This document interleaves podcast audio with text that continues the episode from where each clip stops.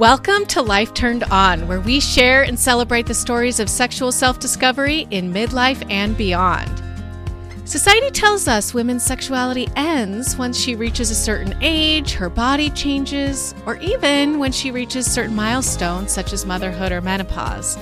They want to turn us off, but we are committed to living life turned on, full of pleasure, deep joy, and an authentic expression of self. Listen in as we share stories of women who are ditching old scripts to pursue their own path to pleasure in their lives and their sexuality. I'm your host, Shauna Stewart, and I want you to get ready for honest conversations, practical advice, and inspiration along the way. Because here at Life Turned On, we believe that pleasure is our birthright and the time to claim it is now.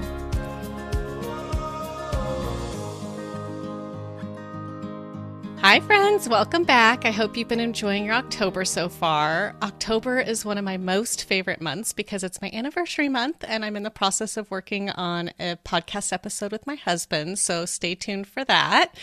But today we get to talk about midlife body changes and how they can affect sexuality with Sara Gold, the founder of Beloved Sensual Care.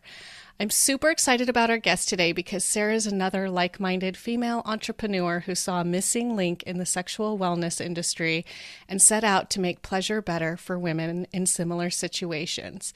For so long, the industry has mostly catered to men's pleasure, often at the expense of women.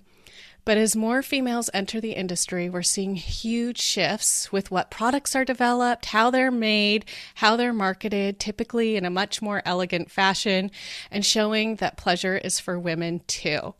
I also love that these women, like our guest today, are also addressing the real needs women have and are finally catching pace with the reality that women want to remain sexually active long after their youth. So, Sara Gold is the founder and CEO of Beloved Sensual Care, a luxurious sexual wellness company that creates beautiful and discreet products for women and couples. Prior to founding Beloved, she started and led five thriving businesses over the course of 30 plus years. The largest of these had annual revenues in excess of $10 million at the time of its sale. She's received awards and recognition for public speaking and two best selling books. So, welcome, Sara. Is there anything you want to add?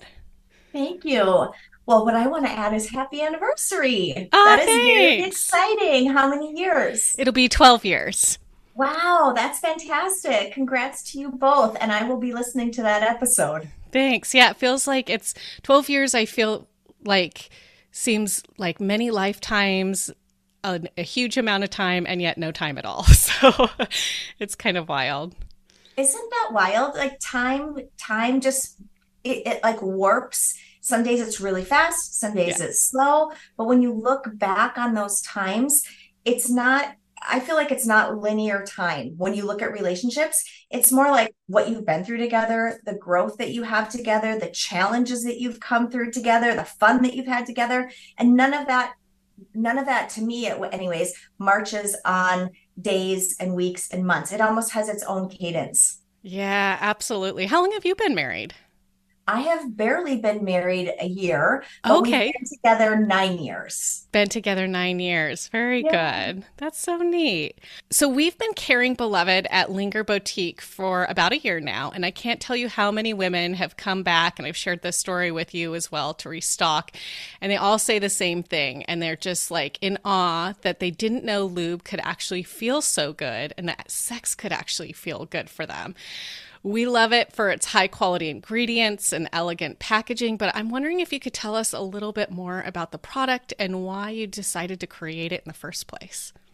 Sure. Well, I I didn't, you know, graduate from college and go out to uh, create a lube. That wasn't my per se. Uh-huh. I mean, you know, I didn't tell people that at my college graduation, but you know, here's here's where I find myself. So, um, just like with a lot of other entrepreneurial stories, um, I was looking for a solution myself. As I was in my late 40s, I was going into perimenopause, which by the way, I don't even I didn't even know what that was until my doctor told me what that was, which I think is just a tragedy. And and you mentioned it earlier, like things are shifting, but we still have a long ways to go um, for education and acceptance, and um, quite frankly, just conversations about what happens midlife.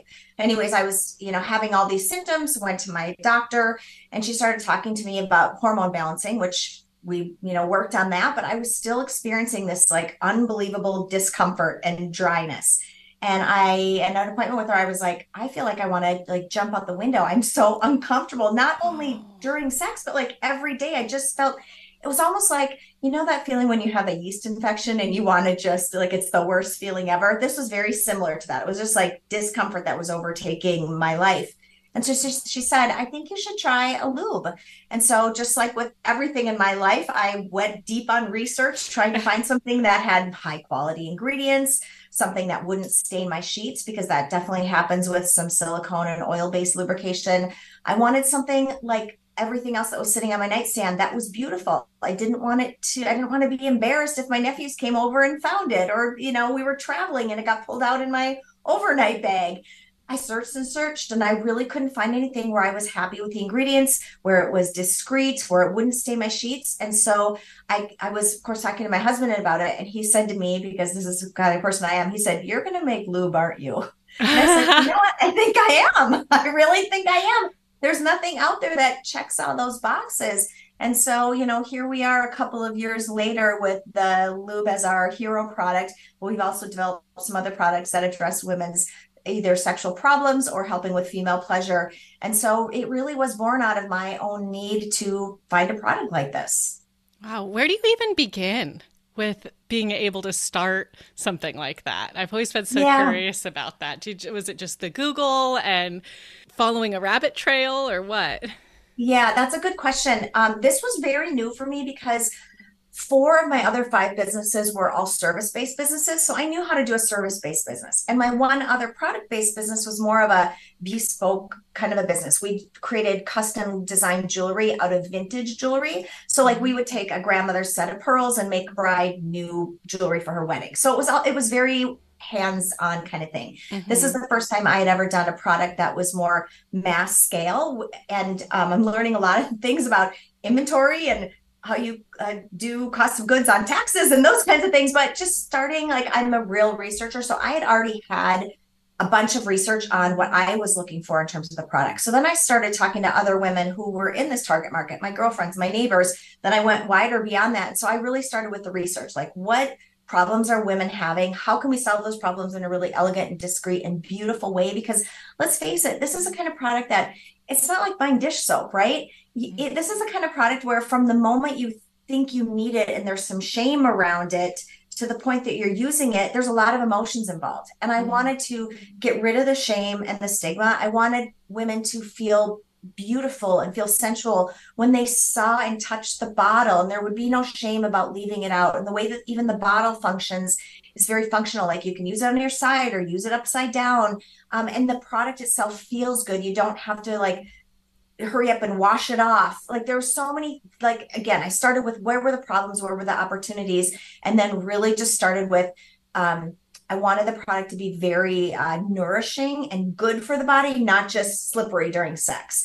So it was doing so much research on ingredients and what was safe and what wasn't safe. And lubrication is a product that's regulated by the FDA although there are a lot of companies and a lot of um, products out there that sort of skirt around this or quite frankly just don't even follow the rules. So i wanted to make sure i knew exactly what the recommendations of the fda were for safety because that was a number one consideration for me. How do we make this product absolutely positively safe? So it was just a lot of research a lot of talking to other people gathering that information learning about ingredients then i had to learn about what kind of packaging was going to be best and keep the product safest and most beautiful and how long does it last and what's the distribution so it was just, and I feel like I'm still learning a lot every single day because we're very much focused on partnering with retailers like Linger. Mm-hmm. And all of our retail partners, while they carry our products, they're very different businesses. So now I'm really in a phase of, we still are doing product development, of course, but very much in how do we help and support our retailers to bring this to customers and give them the tools that they need to have those conversations and make it a, a, a, soft conversation in the stores when people have questions or they're embarrassed. So, uh, long long story short is this is just a has been a giant learning process for me, but I love it. It's so good to work with customers and stores like yours that understand the problem and the opportunity mm-hmm. because that's the thing is this this kind of a product opens up people's lives that they thought were shut before. And to me that's the most exciting part about it all. Yeah, and I think the shame and stigma component that you touched on is so important that we really try to actually like just get we try to encourage people to use lube all the time, you know, at yes. any age. And yes. I was even at an event the other night and handed a young woman a lube sample and I was like, I promise this is not just for old people. It's going yes. to make it's going to make everything better. And um, it really does increase sensation, pleasure, and it's not something that like is yes, it can solve a problem, but it's not only for problem solving, it's really for pleasure enhancing as well. And so 100%. Yeah. I'm curious too. So you reached out to a bunch of your friends and we're having these conversations about lube. I've had so many conversations with other um, female entrepreneurs in this industry, but it's typically after the recording is ended uh-huh. that, all, the, all the good stuff comes out in terms of what it was like to tell friends and family that you're getting into this industry. Yeah. Did you run across some of that shame and stigma with your friendships, or were they totally embracing this idea right away? How did people respond to this idea? Yeah, that's a good question. Let me think about it. With the friends and the neighbors and the other women sort of in my target market that I talked to, it was almost like once I started to say the words and have them come out of my mouth like they could finish my sentences. It was like a oh. sense of relief. Yeah. Especially like I'm thinking about uh, one of my neighbors that I talked with. She has three little girls and then started telling me all about, you know, I experienced this because of hormonal changes with my girls and breastfeeding and postpartum and it was almost like a relief that she could talk to somebody about it because mm-hmm. these are mm-hmm. typically conversations that women are only having with their doctors and even when they're having them with their doctors there's some embarrassment around it and those are very clinical settings so uh, what i what i realize is that women want to talk about this in a way that doesn't feel shameful. That's like these are our bodies these are natural things that happen. And oh that happened to you too. Okay i'm yeah. not alone that that that i'm experiencing this. So i i think the number one response that i get when i'm talking to people about this about women to women about this is relief. Like, oh, yeah. thank goodness we're finally talking about this and there's good solutions out there that aren't embarrassing and i don't have to go to you know some seedy bookstore by the airport to try and mm. find something that will work or you know go to target to find something that feels really clinical so i think there's a lot of relief that we're saying words like vagina and menopause and you know vaginal dryness like yes this is the reality of of life and just to be able to be open and honest with it, I think feels really good. Yeah, it's so empowering and it relieves so so much stress and anxiety to know you're not alone, that you have a safe place mm-hmm. to have those conversations, to share it. And like you said, being able to talk about it in more than just like a 10 minute doctor appointment. Not only are those yes. doctor appointments clinical, but they're also very fast paced. Yes. And so it's really hard to be able to uncover some of the nuance of what you're dealing with, both physically, but emotionally and socially as well with relationships and so forth. So it's so true. Well, and I always try to think about, you know, when I did all the research before starting the company, I looked at so many things like our aging population and attitudes towards sex and just the changes that we've seen over just not even that many years. And one of the reasons that people are having sex longer in life is because of Viagra. And so, you know, hallelujah that that was invented. But I look at that whole experience that we had with Viagra and, you know, the ads on TV where the, the couple's like holding hands in the bathtub on the beach, mm-hmm. right? Like that has been so destigmatized. Like my husband will tell anybody that he takes Viagra. Like uh-huh. he always has a joke in our house that he he knows if our kids, so we have two boys, if the kids would break into the medicine cabinet because all he takes is Viagra. Oh, funny. like, he would know if they took his Viagra, right? So there's there's no shame and stigma around that. And I always look at that as like that is a to me, if we can reach that when it comes to women's health, our job has been mm-hmm. done. If we can talk about this, if we can talk about lubrication, if we can talk about sex toys, if we can talk about all you know menopause, if we can talk about these things in the same kind of way that we've sort of the stigma has gone away around ED and Viagra and Cialis, then I think we all win. That to me is a, a model for us. They they've led the way with that, you know, their mm-hmm. problem solution. Now it's mainstream. If we can do the same with women's sexual health products, everybody wins, including the men. Yes, I love that. Yeah, love that.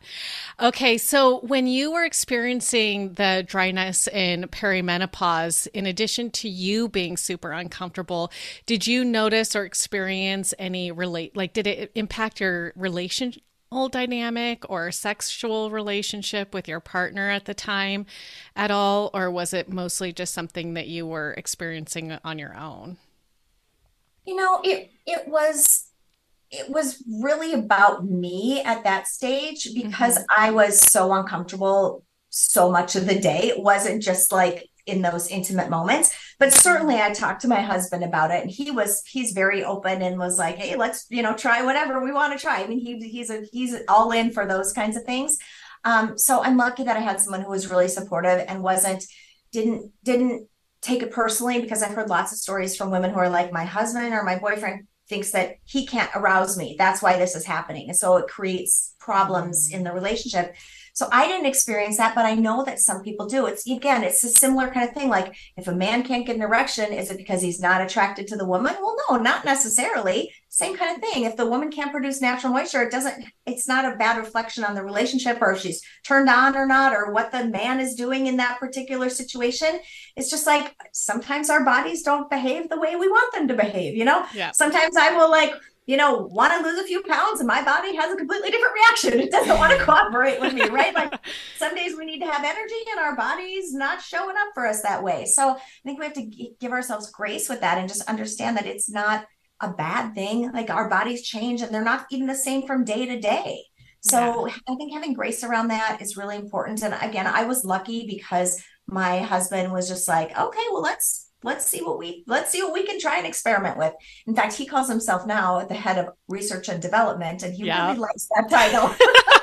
Same, my husband does too. He's like, you know, every once in a while he'll be like, you know, we haven't really done any research lately. I think I'm slacking on my job. oh, that's amazing. How else did your body change as you went through perimenopause and menopause? Yeah, well, I haven't hit the menopause part yet. I okay. thought I was almost there, but okay. 12 months without your period. So okay. I'm just, you know, we're I'm I just recently restarted the clock. So we'll I'll I'll let you know when that happens. Okay. But my experience with perimenopause has been long. It's been many, many, many years. And again, I didn't even know what it was when my doctor brought it up to me. But it's really the the stage before you go into menopause where your body is dropping in estrogen, which can cause all sorts of different symptoms. And the thing about it is we as women experience perimenopause and menopause very differently from each other. You may yeah. have symptoms that I've never had, and my neighbor might have symptoms that again I've never had. So, I mean, I've never had, knock on wood, hot flashes. I haven't experienced some of the other uh, more common things, but I've experienced personally things like my hair has changed a lot like the texture of my hair has changed a lot which is mm. you know you don't think about that happening um, I definitely have had sleepness, sleep issues. So, you know, waking up in the middle of the night because, again, my hormones are changing and fluctuating. So, I'm not able to have that progesterone steadily going through my body to keep me sleeping. So, those have been my two big th- things in addition to the dryness. But I am replacing my hormones. So, I'm doing the hormone replacement um, with my doctor. And I will say that has made all the difference in the world. Before mm. I went on estrogen, before I went on progesterone, and sometimes I do take a little testosterone, I was experiencing again basically no sleep. My hair became very brittle. My skin even was very very different. Mm. And so for me that's the right decision. Everybody has to figure that out with their doctor if they want to do the hormone replacement. But I think the thing that I want everybody to know about perimenopause is you may be experiencing symptoms and changes that are happening in your body and your mental state that you had no idea were affected by hormonal changes, and they are. And there's not a lot of doctors, unfortunately, that are experts at perimenopause and menopause. So I think it's really important to find a partner through this who can guide you through it and say, you know, like, you're not crazy. This is a, you know, lots of other women experience these kinds of things, but it, it can feel isolating and feel very confusing yeah. because the thing is too, it changes. So, like, my experience in perimenopause at this point in my life was very different than it was four years ago. Mm-hmm. And so, this is this kind of like wild roller coaster that we have to be on for a while, but it's, but it's, I think it's important again that we talk about this to know like I'm not the only one who's going through this. I'm not the only one who can't quite figure out her estrogen this, you know, this month. It's something that we all go through. And again, my my my husband he hears all of this stuff and he he said to me that men are like mouse traps hormonally and women are like Swiss watches. And I'm like, oh. yeah, I think that's very true. You know, Mousetrap has like one mechanism, right? Uh-huh. It has one uh-huh. mechanism. Swiss Watch has all these little tiny parts yeah. that are they're all interrelated with each other. And so I think so much is just learning about this. And there's so much more education out there now than there ever has been. And there are wonderful doctors on TikTok and Instagram who talk about hormones and talk about perimenopause and menopause and just even having these little bits of information that weren't even available a couple of years ago so powerful mm-hmm. have there been good resources like books specifically that you have really enjoyed that were very helpful to you you know or mostly so instagram i feel like part of the challenge with books is that almost by the time they're in print they're they're outdated ah so it takes yeah. it takes a long time to publish a book, but I do. There are some people that I follow. Um, Dr. Mary Claire Claire Haver on okay. Instagram. She might be on TikTok too. And then Dr. Heather Hirsch, who is also on Instagram. I think those two are excellent science research backed experts when it comes to menopause and perimenopause. And then recently, Oprah just did a whole menopause series too, and Dr. Heather Hirsch was actually on that. So more and more, this is becoming mainstream. And yeah. so I think that again, because it's changing so much, and because there's new studies finally coming out about perimenopause and menopause, keeping your eye and ear on some of the doctors that are really going deep on this particular topic is the best way to stay on top of this. Yeah, that's great. I have had so many women come in and just rave about hormones. And like they are just like i'm a completely different person. Life is good mm-hmm. again. I was so mm-hmm. confused. I feel great. I feel better than i've ever felt before Amazing. which is wild. And i think that it is really neat to know that there are solutions and options out there. And like you said too though our bodies are always changing and it's a I think the blessing of that is that it keeps us from ignoring our bodies, that they're oh. trying to say something and keeping our attention on caring for ourselves and loving ourselves in certain ways. So, um, well, and sometimes I think too, if you, this is an exercise in grace, mm-hmm. right? Because you can only do so much. You can only like fight the aging battle, if you will, for so long. And it's like acceptance and grace and understanding that things are changing mm-hmm. and being intuitive and listening, right? If if you're getting healthcare advice that doesn't resonate with you, if you're like, I don't feel like that's quite right. Really being honest with yourself and honoring that and also making shifts in your lifestyle to to allow this to happen. Like there are some days where like I I'm an exerciser, everyday exercise, but some days I'm like I'm not getting on that treadmill. I'm going to just stretch or I'm mm-hmm. going to go for a walk outside and like being okay with that. When I was younger, I wouldn't have been okay with that. I've been like, get on that treadmill. You have some miles to put on. And now I'm like, you know, my body doesn't want that. I'm just, I'm listening and being yes. more intuitive about that. And I think that's part of the lesson of this whole process especially as women, we in our younger years tend to we're on this go go go go go, right? Whether we're we have young kids, whether we're building our career up. To me, this this stage of life, kind of this middle age stage of life, is unlearning some of that fast pacedness, listening to ourselves, and again, going inward and being more intuitive about what do I need at this moment in life and at this season in life. It's different than when I was 25 years old, and that's a okay. Not, neither is better or worse. But I think that's really part, at least for me personally, mm-hmm. part of my why I am going through this process and why my perimenopause is taking kind of an extended period of time is mm it's a it is a learning that's been put in front of me and i i want to be intentional and intuitive about that that's great. I really appreciate you saying that. It sounds like you kind of hit the jackpot with a partner and their understanding and him not taking it overly personal and really trying to figure out ways of supporting you. Do you have advice for other couples out there, people who might be listening on how to navigate this season of life together? That's a great question. Well, you know, women aren't the only ones who are changing as far as hormones go. Men are dropping testosterone as they age. And what happens with that is when you have a decrease in testosterone, some of that aggressiveness and that drive and that push and that go, go, go will be softened. And so as men get older, they experience a softening too.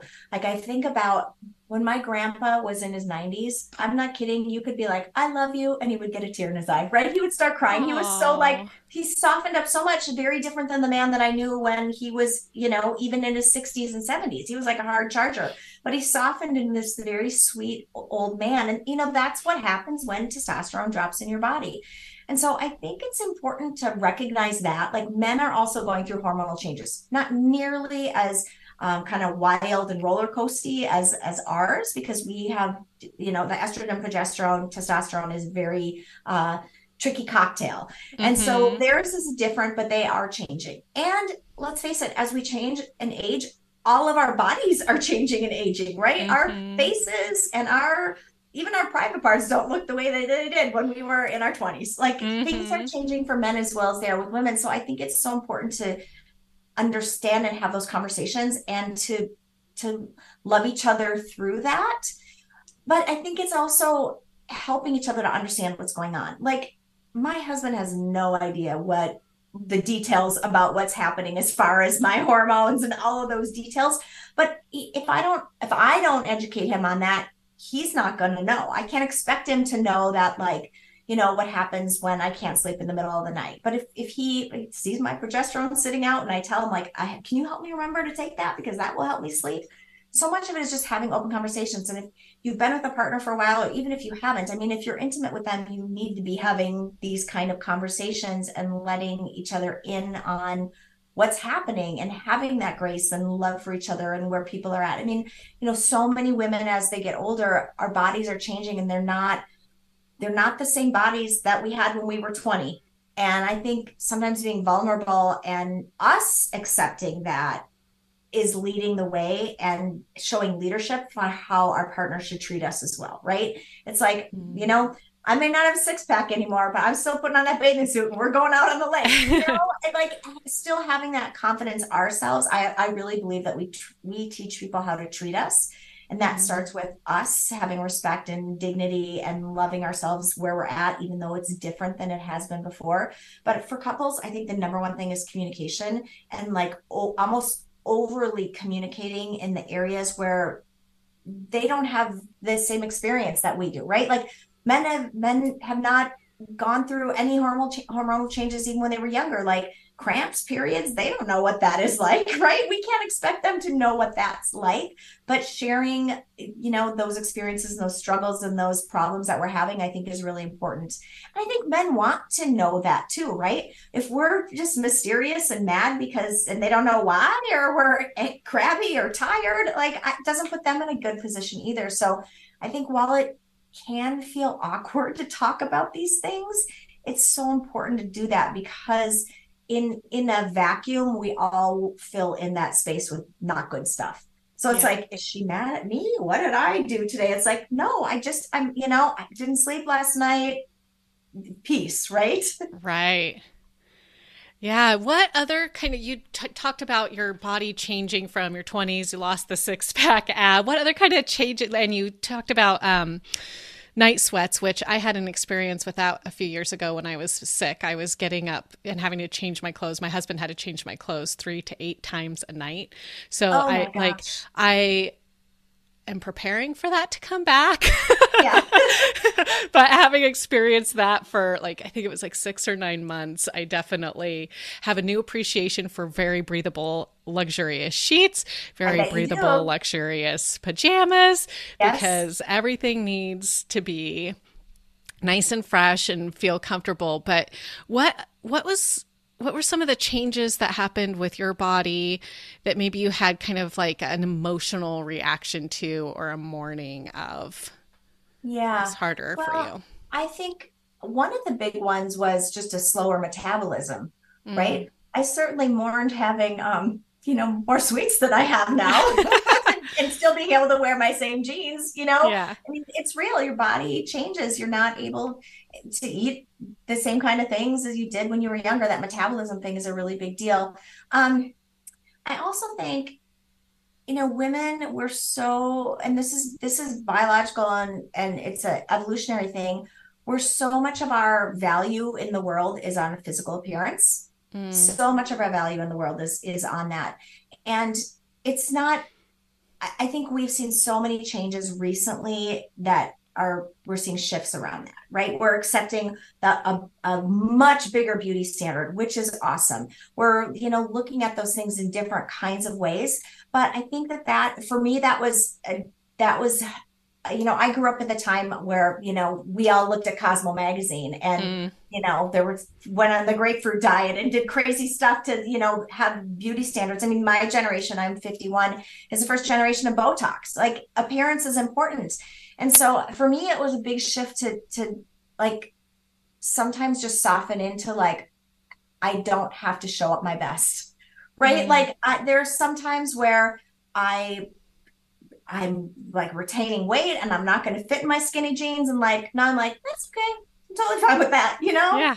I think it is a mental shift where your slower metabolism and your body shifting and changing. I mean, even just as far as your body composition, I'm not even talking about your weight. And that's one of the reasons that I do work out every day is because it's so important to build and keep that muscle mass as you're growing older. And now I work out for completely different reasons. I work out because when I'm 90, I still want to be mobile. I want to be able to get up and off the floor. I want to be able to go for walks. I want to be able to play with the nephews and, you know, maybe grandkids some days. But it's a completely different motivation than I want to be skinny, right? It's a Mhm. completely different shift.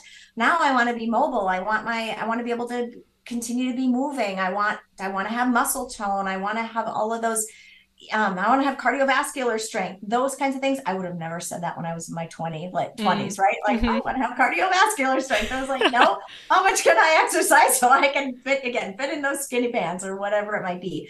So that was a big one for me. I also think just like the thought of like being middle aged. I mean, I'm 51. When I hit 50, I was like, well, I can't do anything about this, right? Like either it's just going to be like radical acceptance or I'm going to be miserable trying to fight it.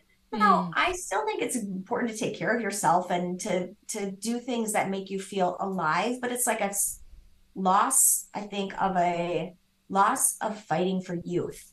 And that Mhm. feels good to me. Like to shed that. Like I'm 50 years old. On my 50th birthday, I went and did um a trapeze class. Oh, fun. I was like, I'm gonna do something that's out there, right? That's Yeah. like not, I'm I'm not I want to do something that's like this is 50 for me and this means something that's fun and interesting and physical. But it's it, there's such a shift with because our culture is so young related. Like I really believe ageism is still one of the last isms Yeah. that's accepted and there's such a shift in with a lot of what's going on in terms of like for example J Lo is almost my age. I mean, J Lo. Let's. I think she's a year older than me. She she was spinning on a, a stripper pole at the Uh-huh. show. I mean, you would have never saw that twenty years ago, right? Yeah. Like such shifts that we're seeing, but we're still are a youth oriented culture. I I think there are so many wonderful role models that we have now of women like Pamela Anderson who showed up at Paris Fashion Week without wearing makeup. How amazing is that? And just one of her quotes was, "It's so freeing to not have to fight and compete to be the most pretty girl in the room." Like, how Oh, powerful is that? yeah. It's I- amazing. I love everything you're saying. To me, all of that is like life turned on. It's like the freedom, the Yes. aliveness, the focus on what really matters to you and your life, and the, like you were talking, prioritizing movement for the relationships that it brings to you and so forth. How has your perception of aging and your own sexuality changed it, since your body changing? Yeah. Well, you know, we definitely, and this is one of the reasons I started Beloved. hmm We definitely, as a culture, have a uh, like a ick reaction to older people being sexual. Mm-hmm. you see anything sexual, it is young people, except for those Viagra ads. That yeah. that was groundbreaking. But anything that's sex related, and quite frankly, so many of the sexual wellness brands out there are focused on young people. They really are. And that's where I saw a huge gap and a huge opportunity. And so I think that that being able to understand that people who are over 50, over 60, over 70, over 80, over 90 are still sexual. Yes. They're having sex. And I great mean, sex. They're yes. having some of the best sex of their life. That's absolutely right. Yep. That is absolutely right. And so eh, understanding and acknowledging like that that part of your life does not have to go away when you when the like the clock strikes 40 years old. You don't have to say goodbye to that part of your life. And I think that once you understand that intimacy is only part physical and you're in a relationship with someone who meets you at that place but it's almost like the physical part of it becomes secondary like the connection and the transcendence mm. allows the the if you will the like imperfect bodies to create something that's that transcends the physical part of it. Mm-hmm. And I think that that's a hard thing to find and to understand when your body's in its prime. It's yeah. just like that comes with experience, that comes with like what we talked about at the beginning of being in a relationship together. It's like once you've gone through challenges and problems and you know even in the bedroom if you've had some challenges that you work through on the other side of it it's better yeah. it's it's a deeply connective kind of process and i think you know I, I have a lot of friends who are mid age, and it's like you hit this point mid age where you're like, I don't care what anybody else thinks. I'm like, I'm going to shed that, right? Yeah. I'm going to shed that and really start focusing on what is most important to me and how I feel and how I'm showing up in the world and and doing the things for the people that I love and some of that freedom and letting go of expectations about you know how sex is supposed to be or what we've seen on images on TV or movies that you can let that go because at a certain age you have the courage and the um like the chops and the experience to be like meh that doesn't matter anymore. I don't i don't need to i don't need to take a perfect bikini instagram photo. That doesn't give me that doesn't give me joy. Yeah. but what you know putting on a putting on a silky nightgown and going to bed and having your husband reach over and you know give you that little you know hello uh-huh. it's, it's, you know like there's different fulfillment and i think different phases and i think there's a lot of liberation especially for women as we get older and and and like release some of the physical appearance expectations. Yeah. I'm so inspired by you, Sara. Thanks so much for sharing all of this. uh, uh, you are 51 now, looking forward to Sara Gold at 61. What do you hope she will be like? Oh, wow. Uh, I sort of look at when I reflect on me and when I do my journaling, I look at me as almost like a uh, cup of tea. Mm. And I hmm. want it to intensify in the right ways over time. You know, when you put a tea bag in, the water's yeah. like clear, and then you put that tea bag in and it starts to get darker. I'm really focused on what where are those places in my life, both me and the the kind of the contribution I'm having in the world. Where are the good ones that I want to be more intense, and where are the ones that I want to soften? And so I very much look at those kinds of things. So for me, it's so much of um, my happiness comes from physicality, like I talked about, like movement, uh-huh. whether it's it's not exercise per se, but when I think about the things that bring me the most joy, it's things that I'm moving. It's like I'm playing with my nephews outside, or we're skiing, or I'm swimming, I'm in the lake, I'm I'm knee boarding. Like it's a lot of that like physicality. So I want to make sure that there's more of that physical. I want want to be able to still move in the way that I move now. And I think that is very possible. And again, it's softening on the things that that don't bring me happiness or that feel heavy or that feel tight to how can I soften some of those edges? So I guess it's softening some of the edges that don't serve me and that aren't aren't bringing me to the place where I'm feeling contentment. Contentment has been a big word for me this year. How do I mm-hmm. be content and in simplicity and content and little things. Like I don't need a giant vacation to feel relaxed and content. How can I do that on my back porch? Mm-hmm. How can I mm-hmm. do that with the the beautiful nature trail that's behind my house? Like how how do I navigate that in a way that makes the things that I love about me and I love about my life more present and those other things a little bit fading into the background. I love that. Thank you so much for sharing that. of course. Of Is, course. Let me ask you that this question back to you. What's Shauna? What would you hope Shauna would be in 10 years? Oh gosh. back at you, girl. yeah. I hope that I will be more internally bold. I feel like I've made some pretty bold external moves, mm-hmm. and I want my inside to feel aligned with what I've done on the outside. I've been in a process of, I think, unlearning a lot of values that I just unconsciously adopted and internalized the majority of my life. So I've been unlearning many values, realigning val- my value system, and I just want to be able to live into and like feel and embody those values a lot more um, over the next 10 years. So I love it. And how yeah. are you know you accomplished that? Ooh. Uh, So my husband always ha- remind like every once in a while I'll have a moment where I just want to burn everything down. huh? and he's and he is will just remind me that I'm Shauna fucking Stewart. Yes. And I think that I will know that I've accomplished it when I can consistently just feel that I've Shauna fucking Stewart whatever that means it. for me in that moment or in that time, but like fully feeling and embodying that on a more consistent basis, not in just kind of like these like bursts or moments, yeah. Um, but feeling it more consistently day to day. Like that, a thread. What I'm seeing is like a thread of yeah. SFS. Yeah.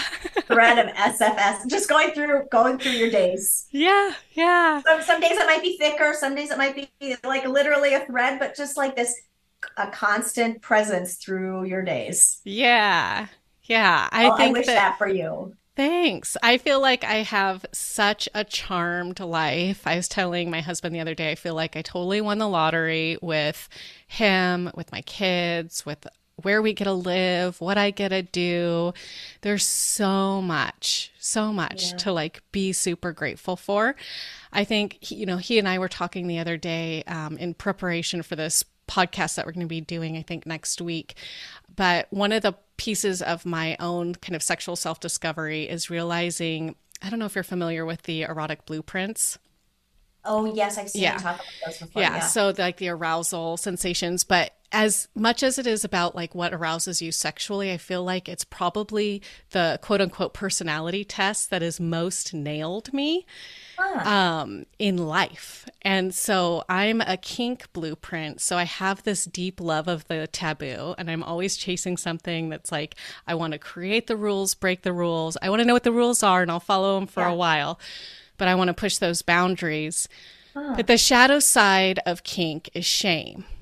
And so the shame piece has been an interesting thing that keeps popping up. And I, like, when I first launched Linger, I was like high on these this rush of the chemicals and the adrenaline and everything of like the taboo and we're doing this and we're going to yeah. help women in a way that has not they've not been helped before and we're going to break new ground and this is going to be amazing.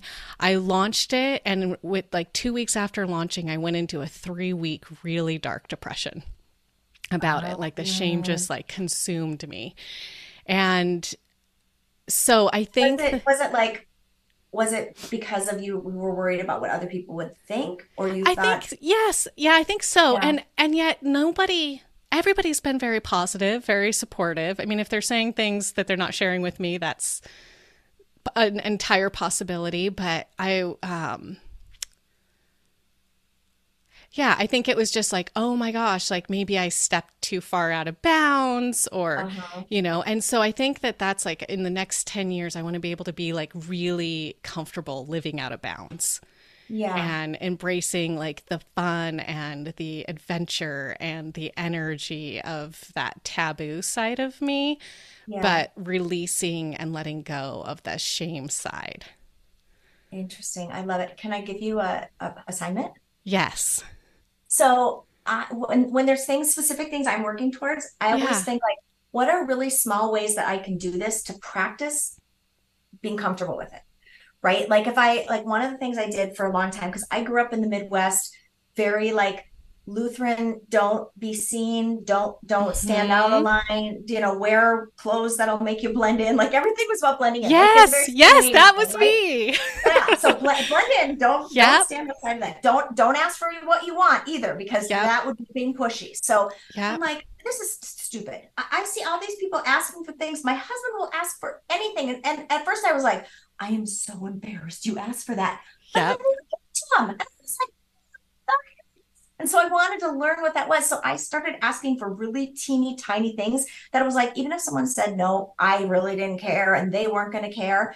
And just like building up that, like the muscle to do that, right? Like I always thought, oh, I don't want to inconvenience someone. Even at a restaurant, I'd be like, oh, I don't need more water. I don't want to inconvenience that person. Yeah. But I went through this practice of I want, I wanted to be able to ask more for what I wanted and to to be more assertive with that. So practicing those little tiny things help to build up to that right? It's just like exercise. If you want to lift 50 pounds you have to start with five. So maybe an exercise a little homework for you is pushing the boundaries on things that are little teeny tiny and getting comfortable not having the shame around it. Mhm. Because right now you're comfortable with that right it's like Mhm. I'm I'm being I'm breaking the rules, but oh, that made me uncomfortable. I didn't really like that, right? Yeah. Those two things are probably married for you right now in terms of experience.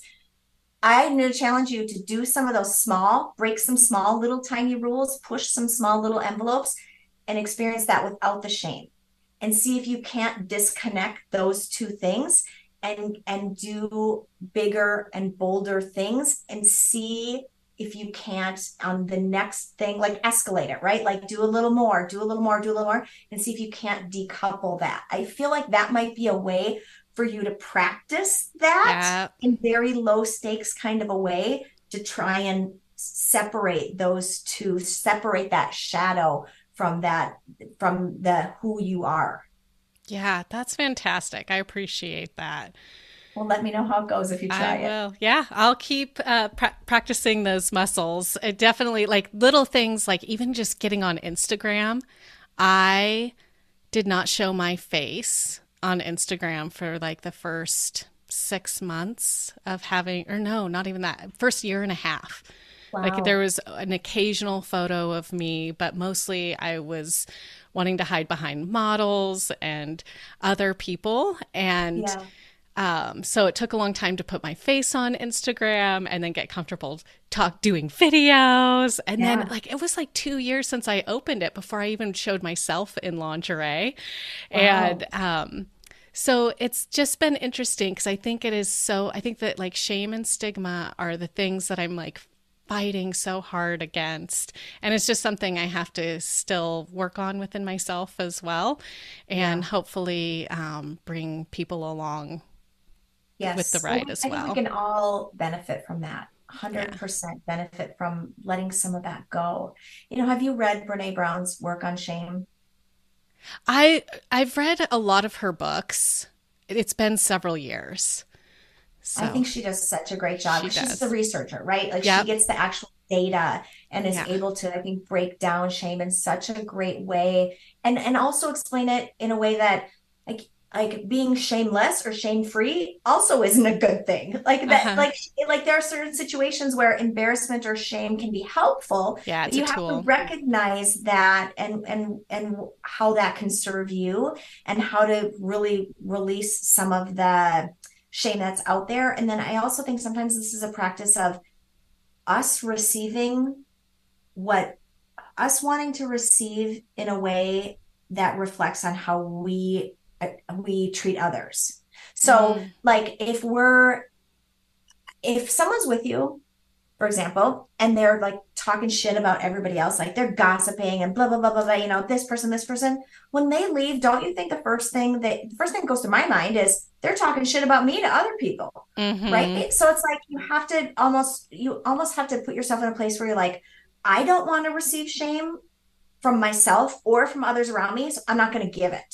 Mm-hmm. I'm not going to participate in that energetic exchange. Mm-hmm. And so, are there areas in my life where I'm shaming other people or where I'm judging other people that I can pull back on that and see what happens to me? See what mm-hmm. the energetic flow looks like to me. I, mm-hmm. obviously, I like to do a lot of like little experiments in my life to see yeah. how things work out. Yeah. But that might be, you know, that might be something to to just examine too. Is where and again i think brene brown does such a wonderful job with this whole entire topic. I'm obviously butchering it. I'm just a practitioner. But that to me there there's that's so interesting how yeah. you can change those energetic flows by how you're showing up in the sometimes it's the littlest kind of ways right? Like i said i grew up in this like stoic in a, a negative not a positive stoic kind of way where like an eyebrow could send somebody crying right? If somebody oh, like yeah. you the wrong way but it's like you don't have to continue those same kind of patterns either. You can we can all choose to shift those and i think that that comes as part of this self-reflection um, and the work that you're doing and all this the the the content and this messaging and the resources that you're putting out in the world it it, it allows for some of that self-reflection. Yeah. Well i think one of the big interesting things has been with the bra fittings and with like lingerie and so forth i like in terms of like not shaming others it's one of those things where i see people in my dressing room with all different kinds of body types all sure. different ages all different and the only thing i see when i look at them is beauty and Aww. like they just like every time i like you know if i have to help adjust or whatever like i just like yeah. the dressing room curtain opens i'm like oh my gosh like and i it's like genuinely, truly like you are a beautiful human being. And uh-huh. you know, we had an, another guest on who's like a professional undergarment educator, and she talked about a similar thing where it's just like being able to see other people and being able to genuinely see them as beautiful mm-hmm. is like then being able to turn that back on yourself 100%. and give yourself that same kind of grace and kindness and compassion and so forth as well. So it's so true. Well, whatever energy you feed is what grows. Yeah. You know, it's just, yeah. you know, I, I talked about those good vibes going on right now because our sports team is winning. Like, yeah. I want to be in those good vibes. I want to be in that. You can choose to be, you know, read all the news 24 7 and stay in that kind of icky place or choose some of the other energies to be in. And I think that the, you know so many women because of body images and expectations even just having a bra that fits them properly is something a lot of women never ever ever have in their life mm-hmm. much less mm-hmm. someone tell them that they look beautiful in that mm-hmm. so the work that you're doing is yes there's bras and and physical things but it's so much more than that it really is so much more than that and i i think that we we all deserve that kind of encouragement and support and to know that like someone can walk in your store i'm sure they're not coming in for encouragement and support or to feel beautiful mm. but to mm. find that surprise and delight that when you help them actually find a bra that does fit them yeah. whether it's a you know super slinky like black lacy one or yeah. it's a you know a, a beige t-shirt bra like you're yeah. going to create a different experience for them that that a lot of women just have never experienced before. And that's such the beauty of independent lingerie stores like yours. You're not just selling bras and panties and lingerie. Yeah. Well, and that's what makes it all worth it is like walk- watching people change like yes. throughout their visit and just the way they hold their shoulders a little further back and they're yes. standing taller at the register and they're walking out. Many people are like, I'm never putting this old bra back on. I'm only totally. wearing this. I even had a gal come in and buy a slip dress and she's like, I'm wearing this out. I feel fabulous. and she's like, and then she came back later. She's like, You've changed my whole like summer dress era.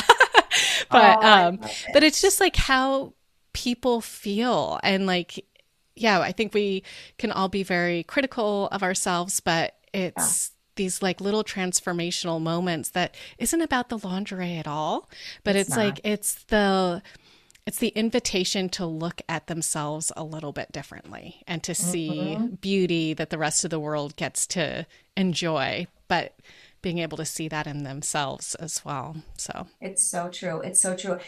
Yeah. Yeah. Well, is there anything else you want to add before we sign off? Well, I would love to connect with all of your listeners. We're yes. on Instagram at Beloved Sensual Care. That's probably the very best place to find us. Come on over, say hi. I'd love to meet you. Great. Thank you, Sara. This has been such a gift. I really appreciate you sharing your story. I hope it was super encouraging to our listeners. And just thank you so much for all you're doing for women through sensual, beloved sensual care. It's truly changing lives. I see it. I know you see it.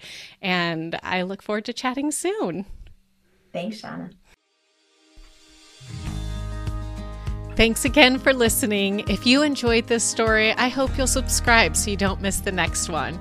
Please share it with a friend to keep the conversation going and leave a review. That would be super helpful. We invite you to follow us on Instagram at Life Turned On Podcast. And if you have a story you'd like to share, please email us at stories at lifeturnedonpodcast.com. And the next time you're looking for lingerie or sexual wellness products, I hope you'll consider shopping at lingerboutique.com so we can continue to normalize rest and pleasure together.